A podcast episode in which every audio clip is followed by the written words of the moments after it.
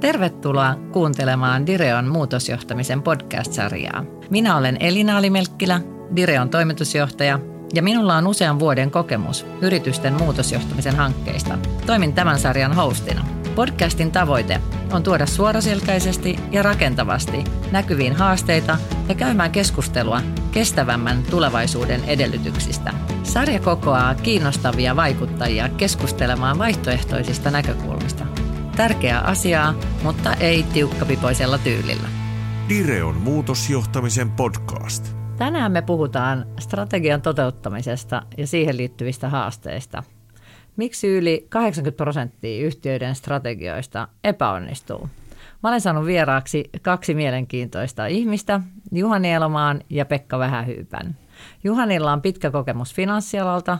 Nykyisin Juhani on finanssiyhtiö Taalerin hallituksen puheenjohtaja. Juhani on yksi Taalerin perustajista ja toimi sen toimitusjohtajana 13 vuotta. Toisena vieraana meillä on täällä Pekka Vähähyppä.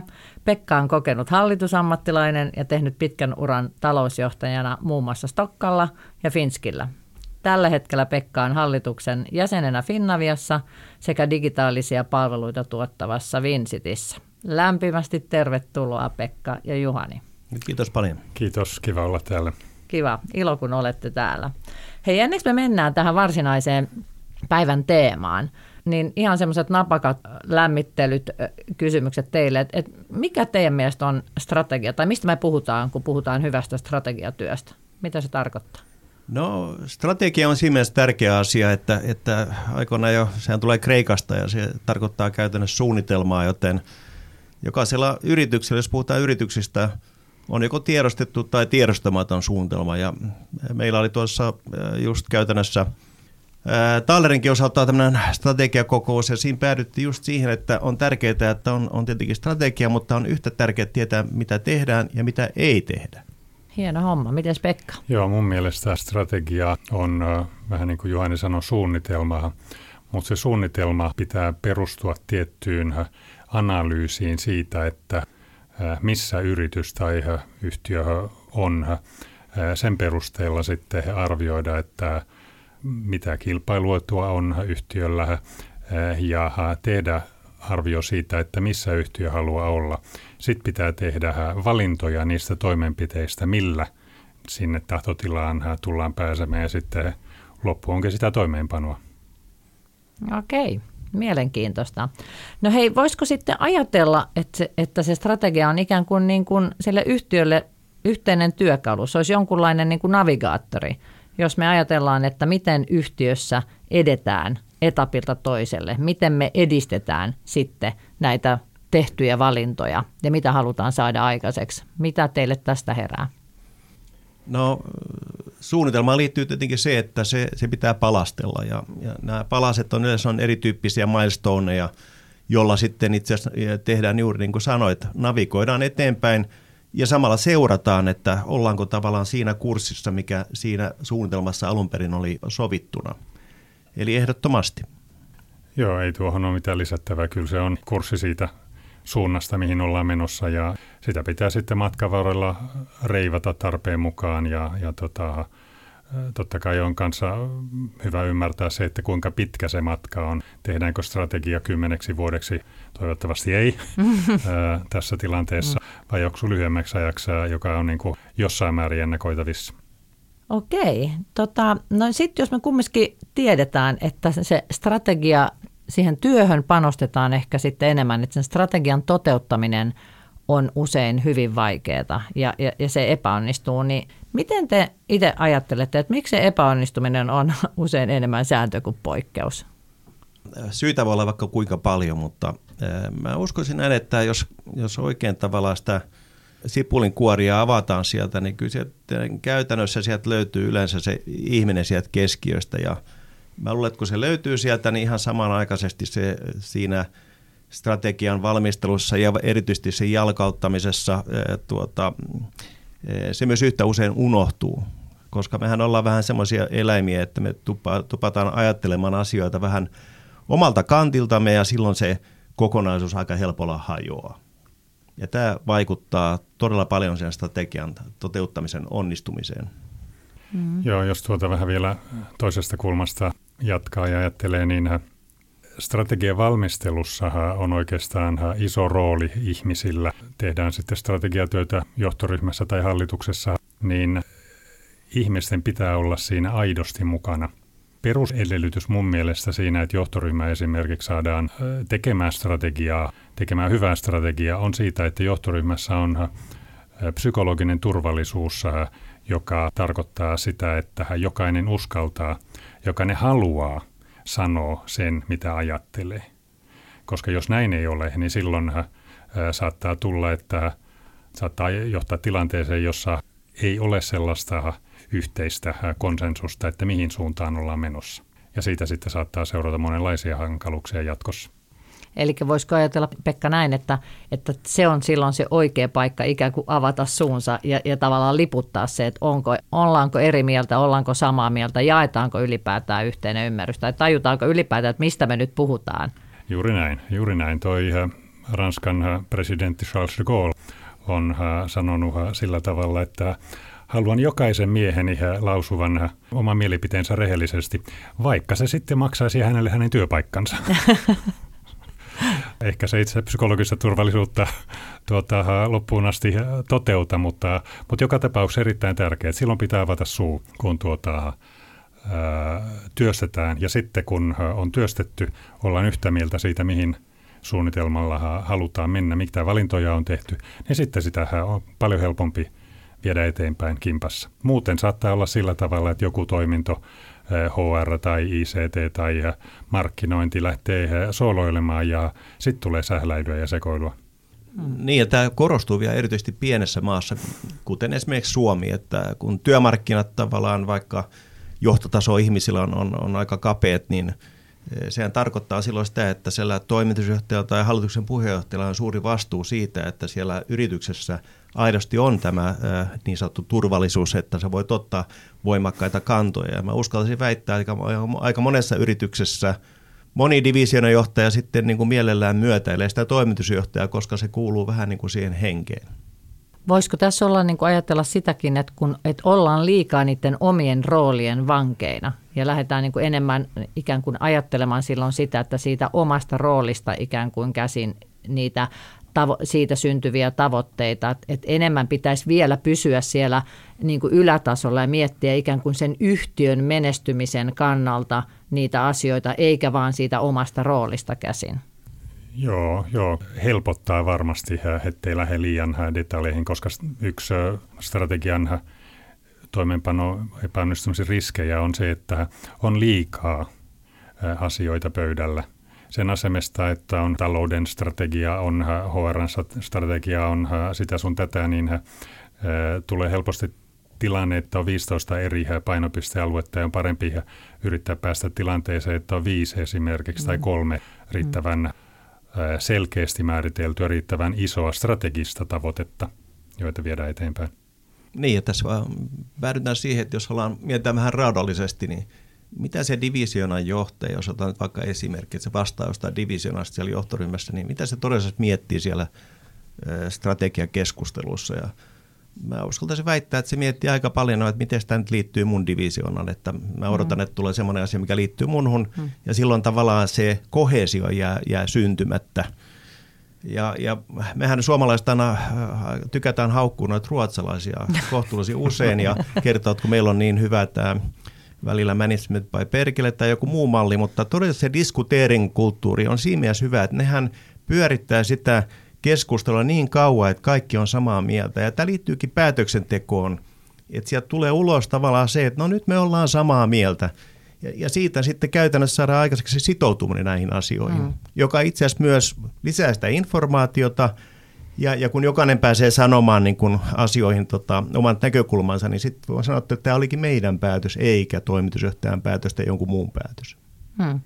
Eli tässä silloin siis haetaan nimenomaan sitä, että jos mietittiin, että kun ne strategiat epäonnistuu, niin jos mä käännän sen niin päin, niin tarkoittaako tämä, jos mä kuuntelen teitä oikein, niin tarkoittaisiko tämä silloin sitä, että, että me ei olla aina saatu sitä koko johtoa sitoutumaan siihen strategiaan. Eli siellä lähtee niin kuin omat storit sitten liikkeelle, että joko se puuttuu se yhteinen ymmärrys tai sitten siellä on jostain muusta syystä se niin kuin, ää, haluttomuus sitoutua juuri valittuun strategiaan. Mutta miten hyvin olet itse sitoutunut johonkin asiaan, joka tulee annettuna suoraan pöydälle? Mm, se e, juuri et, että pitäisi päästä siihen päätöksentekoprosessia, miettiä sitä päätöksentekoprosessia. Aika monessa strategiakokouksessa niin siellä on yli sata päätöstä, mitä pitäisi tehdä. Jos ne on toimitusjohtaja valmiiksi tehnyt, niin, niin sitten se tulee annettuna. Mm. Mutta eli Pekka, ole hyvä. Tuota, tuohon oikeastaan jatkona. Mä olen ollut jossain yhteydessä tilanteessa, jossa on käytetty tällaisia isoja amerikkalaistaustaisia strategiakonsultteja. He ovat marssineet isolla porukalla tekemään strategiaa. Siitä on se tullut sellainen iso iso paperipläjäys ja tota, maksanut hunajaa, mutta se ei ole ollut sellainen strategia, jonka johto on ostanut. Hmm. Sitten kun strate- näistä konsulteista päästiin eroon ison maksun laskun jälkeen, niin sitten se sama johto teki säätämistä siihen konsultin tekemiseen ja, ja sitten tuli meidän strategia, joka ostettiin, hmm. joka lähtiin tekemään. Se oli ihan erilainen ää, tunne toimeenpanossa. Mm. Mielenkiintoista. Hei, Sverige. Hei, no. tota, puhutaan siis ilmeisesti siitä, että et, et, Pekka puhui äh, niin psykologisen turvallisuuden merkityksestä, siitä luottamuksen ilmapiiristä, että uskalletaan saada oikeassa paikassa oikea-aikaisesti niin kuin oma mielipide niin kuin, tota, esille, että se tulee kuulluksi. Ja, ja sitten tota, Juhani, sä puhuit siitä, että meidän pitäisi oppia nyt ruotsalaisilta sitten, eli tota, sitä niin kuin riittävä määrä keskustelua, dialogia, mutta totta kai niin kuin, että ymmärretään, että mistä silloin puhutaan. Että sitä kauttako muodostuisi sellaisia asioita, tulisi sellainen fiilis, että meillä on niin kuin oikeat ihmiset nyt keskustelemassa ja omistamassa tätä asiaa, joka me sitten halutaan viedä eteenpäin sinne organisaatioon, jotta se lähtee tarttumaan ja elämään siellä arjessa. Niin mun mielestä kyse on siitä, että kun, kun ihmiset on siellä keskiössä, niin ihmiset pitää saada sitoutumaan tässä on äh, englanninkielinen hieno, hieno termi alignment. Sun pitää saada tavallaan ne, ne sitoutumaan siihen, mitä ne on tekemässä. Ja sitten kun ne on sitoutuneita, niin se jälki on aika erilaista kuin se on jostain muualta annettu.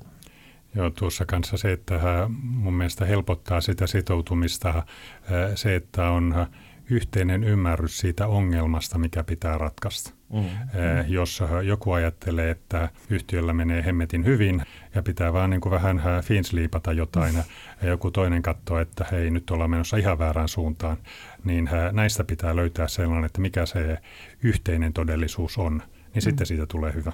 Mm.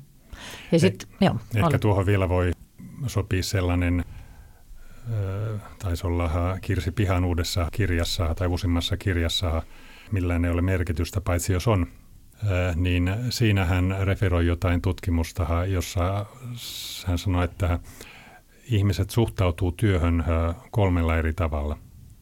Yksi, ihmiset on töissä, joka tarkoittaa sitä, että käy 8-4 tai 8-5 töissä saadakseen rahaa. Toiselle sitten, tai toinen tapa on suhtautua, että on ura. Hmm lähdetään hakemaan jotain urakehitystä ja sitä kautta koetaan merkitystä työllä. Tai sitten se on kutsumus. Musta tuntuu, että taloushallinnossa monestikaan ei kutsumusta siinä mielessä ole kuin jossain lääkärillä tai jossain muualla, mutta silti mun mielestä se on tärkeä asia tässäkin yhteydessä, että kun löydetään se yhteinen ongelma, mm. asia, joka strategiassa pitää saada ratkaistuksi, niin siitä parhaimmillaan tulee sellainen kutsumus, jota lähdetään sitten – tai merkitys, jota lähdetään sitten viemään yhdessä eteenpäin. Nyt piti puhua sitä strategian epäonnistumisesta. Tämä on ehkä ideaalitilanne, jos tämmöiseen päästään, mutta ehkä, ehkä usein on niin, että sitä kohesiota, sitä yhteistä kutsumusta ei, ei kovin helposti löydy. Hmm.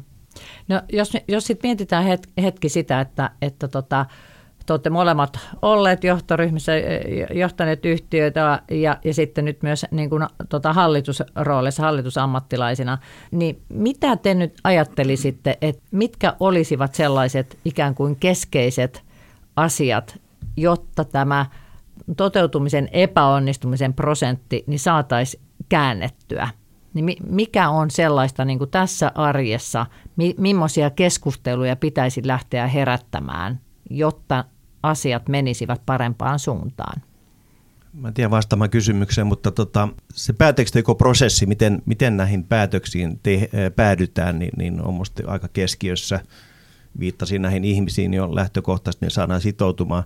Mutta toinen asia on, on myös sitten, että kun tässä on aika monta eri roolia, äh, rooli, rooli tuota, tasoa, niin kun on omistajia, on, on, on hallitusta, johtoa ja, ja muita keskeisiä toimijoita tämän strategian ympärille ennen kuin semmoinen valmistuu, niin – pitää olla myös määrätty tämmöinen, äh, kutsua sitä vaikka checks and balances tyyppisenä versiona, että jos tavallaan niin nämä eri osapuolilla on, on omat roolinsa äh, ja sitten ne myös osittain menee päällekkäin sillä tavalla, että ne varmistaa, että kenellekään ei ole semmoista valtaa, joka, sitten ohjaa sen yrityksen johonkin suuntaan äh, välittämättä muista – Aika monessa Nokia-kirjassa lukee myös, että entinen pääjohtaja, ainakin kirjojen mukaan, niin loppujen lopuksi hamusi sen hallituksen ja kaiken toimeenpano päätösvallan aika pitkälle itsellensä ja, ja loppu onkin sitten historiaa.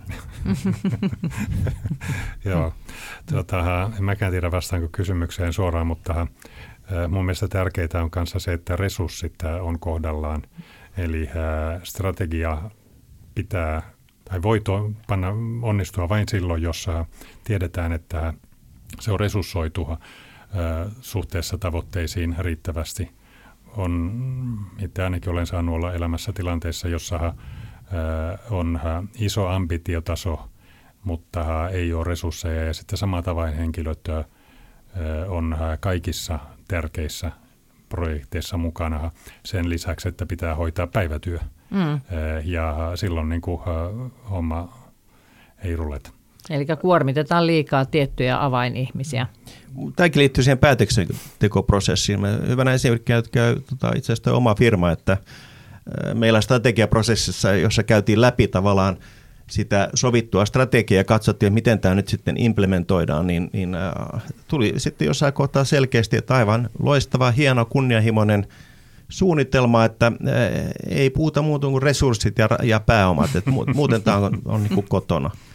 Eli siinä nimenomaisesti täytyy siinä prosessissa tulla esille myös, että millä resursseilla yritetään mitäkin saada aikaiseksi. Joo, se on just näin. Ehkä nyt entisenä talousjohtajana voisi sanoa, että talous, taloushallinnolla on tässä tekemisessä iso rooli, koska numeroidenkin kautta sitä strategiaa saadaan toimeenpannuksi. Kyllä, kyllä. Johdetaanko numeroita vai johdetaanko ihmisiä? Ilmeisesti johdetaan molempia. Ei johdeta numeroita, vaan johdetaan numeroilla. Mm.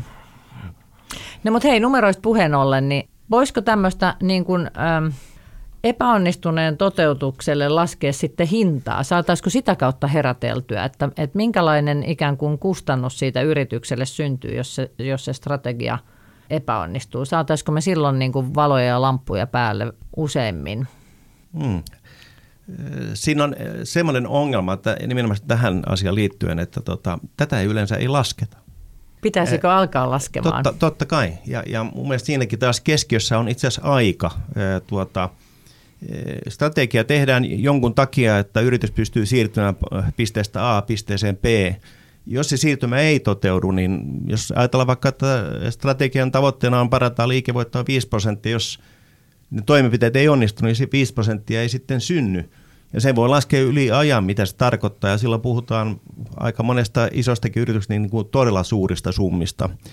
Mutta tota, tämä aika on ehkä se, mikä on, on se huolestuttuvin, erityisesti kun sen, se laittaa siihen kontekstiin, miten paljon tällä hetkellä ympäristö muuttuu. Ja, ja silloin me puhutaan aika usein kilpailuasetelmasta ja, ja kyvystä tavallaan, minkälainen markkina-asema yritykselle on. Että tämä on erittäin merkittävä asia. Se, miksi se jää hämärän peittoon, on nimenomaan sen takia, että sitä vain harvemmin lasketaan. Todetaan vaan, että näin kävi ja markkinat oli tällaiset, mutta ei katsota, miten se strategian toteutuksen viivästyminen tai kokonaan epäonnistuminen sitten on vaikuttanut siihen kokonaiskuvaan. Se on strategian onnistumisen tai epäonnistumisen hän pystyy arvioimaan vasta postyymisti mm. jälkeenpäin. Jos strategian toimeenpano jo alkumetreillä lähtee sutimaan, niin silloin tietää, että ei se minne on toinen epätodennäköistä, että se menee maaliin. mutta täysin samaa mieltä Juhanin kanssa tuossa, että ajan funktiona se on laskettavissa, mutta ääritilanteessa se strategian toimenpanon epäonnistuminen johtaa yrityksen konkurssiin. Hmm. Jos ollaan hyvin vakavien asioiden äärellä eikä saada muutosta, riittävää muutosta aikaiseksi, niin silloin, silloin ollaan huonolla tiellä. Mutta eikö tämä liity nyt osittain myös siihen, Juhani viittasi tuossa alussa siihen että myös, että sitä toteutumista tavallaan sitä pitää seurata. Jos me, jos me ajatellaan, että se on tämmöinen navigointi ikään kuin, niin kuin tästä hetkestä eteenpäin, niin missä se seuranta menee, missä meillä on ikään kuin sellaiset alertit, jotka menee niin kuin muuttuu vaikka keltaiselta punaiselle, niin silloin pitäisi pystyä reagoimaan siihen ja, ja tehdä sitten siihen ikään kuin reittiin muutoksia, että miten sitä laivaa lähdetään sitten kääntämään. Jos yhtiö on hyvin hoidettu, näin, näin tapahtuu. Hmm, kyllä. Hmm. Jos ajatellaan nyt sitten, että keskeisessä roolissahan tässä on, on luonnollisesti, että, että se saadaan se strategia niin kuin aikaiseksi, niin eikö niin silloin tehdään niin kuin, toteutetaan omistajien tahtotilaa. Mutta sitten kun ruvetaan miettimään, että millä tavalla juuri sitä strategiaa ää, toteutetaan, niin se on sen toimivan operatiivisen johdon asia ikään kuin jakaa se yhteinen ymmärrys, saada se jollain tavalla aikaiseksi ja sitten lähteä viemään niitä asioita sinne omiin ikään kuin liiketoiminta-alueille, niin, niin miten te näette nyt sitten, että millä tavalla tätä jotta se tarttuisi paremmin se strategia, niin, niin mitä ajatuksia teille tulee esimerkiksi niin kuin johtamisen uudistamisesta? No mä olen sen verran vanhakantainen, että tota, tämä itseohjautuvuusosio, jos mä otan tämän muotisanan tähän ensin pöydälle, niin tuota, se tulee vasta sen jälkeen, kun se, se hallitus ja johtori ovat itse niin kuin luonneet sen näkemyksen, mihin tämä laivan pitäisi mennä. Ja, ja sen jälkeen se jalkauttaminen sitten tavallaan niin kuin tapahtuu siellä e, eri tasoilla – ja, ja mä sanoisin, että äh, varmaan meillä suomalaisilla sekä muillakin on todella paljon opittavaa viestinnällistä asioista. Että äh, meillä oli tuossa, niin kuin mä sanoin, tuossa tämmöinen strategiakokous Taalerilla, niin yksi hallituksen jäsen lähetti mulle omaan piirroksensa, että tämä nyt näyttää tältä, niin, niin herra estä se kuva oli aika mielenkiintoista katsoa. Tota, äh, ja sen takia se visuaalisuus, mikä siihen liittyy, niin jos pystyttäisiin aika useammin käyttämään jopa kuvia, niin se viestintä voisi olla vähän helpompaa nämä on aika puisevia nämä normaalit PowerPointit, ja mä ymmärrän myös, että jos sä teet määrättyä työtä, niin jos sä katsot, sit mietit jotain isompia asioita, niin se pitäisi pystyä tehdä konkreettiksi se, että mitä se tarkoittaa kunkin työlle. Hmm. Se on juuri näin, tuohon paljon lisättävää ole muuta kuin se klisee, vanha sanonta siitä, että ää, ihmisen pitää tietää, että hän rakentaa katedraalia, vaikka hän siirtää kivi. Hmm. Tota, sanoit Juhani, että olet ikään kuin enemmän tämmöisen vanhan liiton ihmisiä, enemmän tämmöisen ehkä top-down kuin, kuin itseohjautuvuuden. Mutta missä kohtaa teidän mielestä sitten olisi se oikea hetki? Milloin otetaan sieltä organisaatiosta niitä ihmisiä mukaan, osallistetaan tähän keskusteluun, jotta sitten siellä alkaa syntyä niitä, mitä vaikuttavuutta eri tiimeissä ja divisioonissa sitten halutaan saada kulloisessakin ajanhetkessä aikaiseksi, joka toteuttaa sitten sitä strategiaa. Niin miten sitä dialogia siellä, siellä käydään, että et on, onko se pelkkä viestinnällinen asia vai miten te ajattelette? No se riippuu aika paljon siitä, että minkälainen toteuttamissuunnitelma on. Tällä vanhan kantausella mä viittasin oikeastaan juuri tuohon sun termiin, tähän top-down tyyppiseen ajatteluun, että se on johdon ja hallituksen tehtävä näyttää suuntaa. Sen jälkeen itse asiassa se osaaminen sitten varsinaisesti, niin sehän on siellä organisaatiossa. Mm. Ja silloin kun sitten mietitään tarkemmin tavallaan, että kun halutaan saavuttaa jotakin asioita, että miten se tehdään, niin siinä se itseohjautuvuus tulee vahvasti mukaan, niin kuin, kun sitä suoritusta käytännössä tehdään ja suunnitellaan. Ja, ja se on se oikea paikka ottaa myös se organisaatio mukaan. Mutta suunta pitää tulla jostain muualta, koska muuten tulee niin monta suuntaa, että siellä ei ole enää yhtä suuntaa eikä, eikä yhtä, tota, yhtä marssisuuntaa koko yritykselle, niin tätä tarkoitin. Joo. Joo, toi on ihan, ihan juuri näin. Eli ei strategian työstämisessä alkuvaiheessa voi olla koko organisaatio mukana. Täytyy olla sellainen analyysi, tai johdolla ja hallituksella täytyy olla kyky arvioida yrityksen muutostarve riittävän ylätasolla, jotta niitä valittavia painopistealueita ei tule liikaa. Mutta sitten kun lähdetään viemään asioita toteutukseen ja toimeenpanoon, niin silloin on selvää, ettei hallituksen tai johdon, to, toimivajohdon osaaminen riitä kaikkiin asioihin, jotka tarvitaan, jotta strategia saadaan toimeenpanoon. Ja siinä vaiheessa ei pelkästään viestintää, vaan dialogia siitä, mm. että mitä halutaan tehdä ja, ja myös hallituksen ja johdon tulee oppia ja kuunnella avoimilla korvilla sitä palautetta, mikä organisaatiossa tulee. Mutta se iso kuva, iso linja pitää tulla kyllä selkeästi johdosta ja hallituksesta. Joo. Eli, eli juuri näin, eli, eli se vastuu siitä, että tehdään ne suuntaviivat ja tehdään ne isot valinnat, mutta sitten sen jälkeen sieltä tota lähtee sitten syntymään eri liiketoiminta-alueille ne omat prioriteetit niistä tehdyistä valinnoista ja niistä muodostuu sitten ne tietyt tavoitteet. Ja onko sitten näin, että jotta se eri liiketoiminta-alueilla olevat tavoitteet, niin, niin miten te näette sen, että ne liiketoimintojen niin kuin väliset asiat ikään kuin käy sitä dialogia tai tiimit keskenään ja reflektoi niitä asioita että omista näkökulmistaan, joka sitten nousisi sinne niin myös johtoryhmään, että, että tullaan ikään kuin kuulluksi niistä tärkeistä eri näkökulmista, jotta sitten siellä johdossa voidaan tehdä päätöksiä, että tarvitaanko nyt reivata tai muuttaa jollain lailla, lailla tätä suuntaa. No se on just se, että meidän pitäisi päästä irti tämmöisestä niin kuin division ajattelusta. Siihen on monta eri keinoa, mutta jälleen kerran otetaan nämä rakkaat ruotsalaiset esille, että mm. tämä diskuteering kulttuuri, eli se päätöksentekokulttuuri, sen muuttaminen sen tyyppiseksi, että se on aika paljon laajempaa, kun pyritään ratkaisemaan tota ongelmia, jos joku tavoite ei ole saavutettu – ja siinä toki voi käyttää niin vahvasti asiantuntijoita, ei se ole mikään johtajien rooli pelkästään, vaan siellä missä on osaamista, niin se nostetaan niin kuin käsittelemään sitä asiaa. Ja ehkä sitten toinen näkökulma asiaan, niin eh, yhtiö pystyy myös vaikuttamaan merkittävästi eh, palkitsemisrakenteellaan. Että se palkitsemisrakenne ei ohjaa siihen, että ei kuulu mulle, koska mulla on vaan tämä oma juttu, josta mua palkitaan. Niin tämä on ehkä semmoinen, että pitäisi enemmän tätä yhteistä – hyvää rakentaa tavallaan sen palkitsemisen kautta, ja se vaikuttaa sitten niin kuin korvien väliin aika selkeästi myös näissä yrityksissä. Toinen kulma, mikä tuossa on, niin äh, mä en välttämättä kuitenkaan äh, koe, että kaikkia asioita tarvii niin kuin äh, johdon tai hallituksen pöydälle tuoda, että kyllä vastuuhenkilöiden pitää kantaa vastuu sitä omasta tekemisestä ja olla halukkaita tekemään päätöksiä.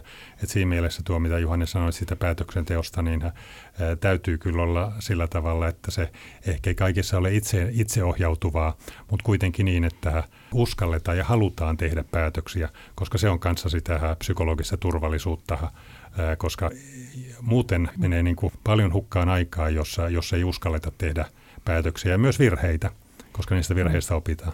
Joo, ja siis tota, on, on sama mieltä tuosta, ja, ja se mitä siinä käytännössä tapahtuu, että jos niitä päätöksiä ei tehdä, niin on varmaa, että asiat puuroutuu. Se on just näin. Joo. Mm-hmm. Niin, jos ajatellaan niin, että jos se johtamisen tapa on se, että kaikki asiat tuodaan päätettäväksi johtoryhmään, niin silloin varmastikin niin, niin tehokkuus kärsii aika lailla.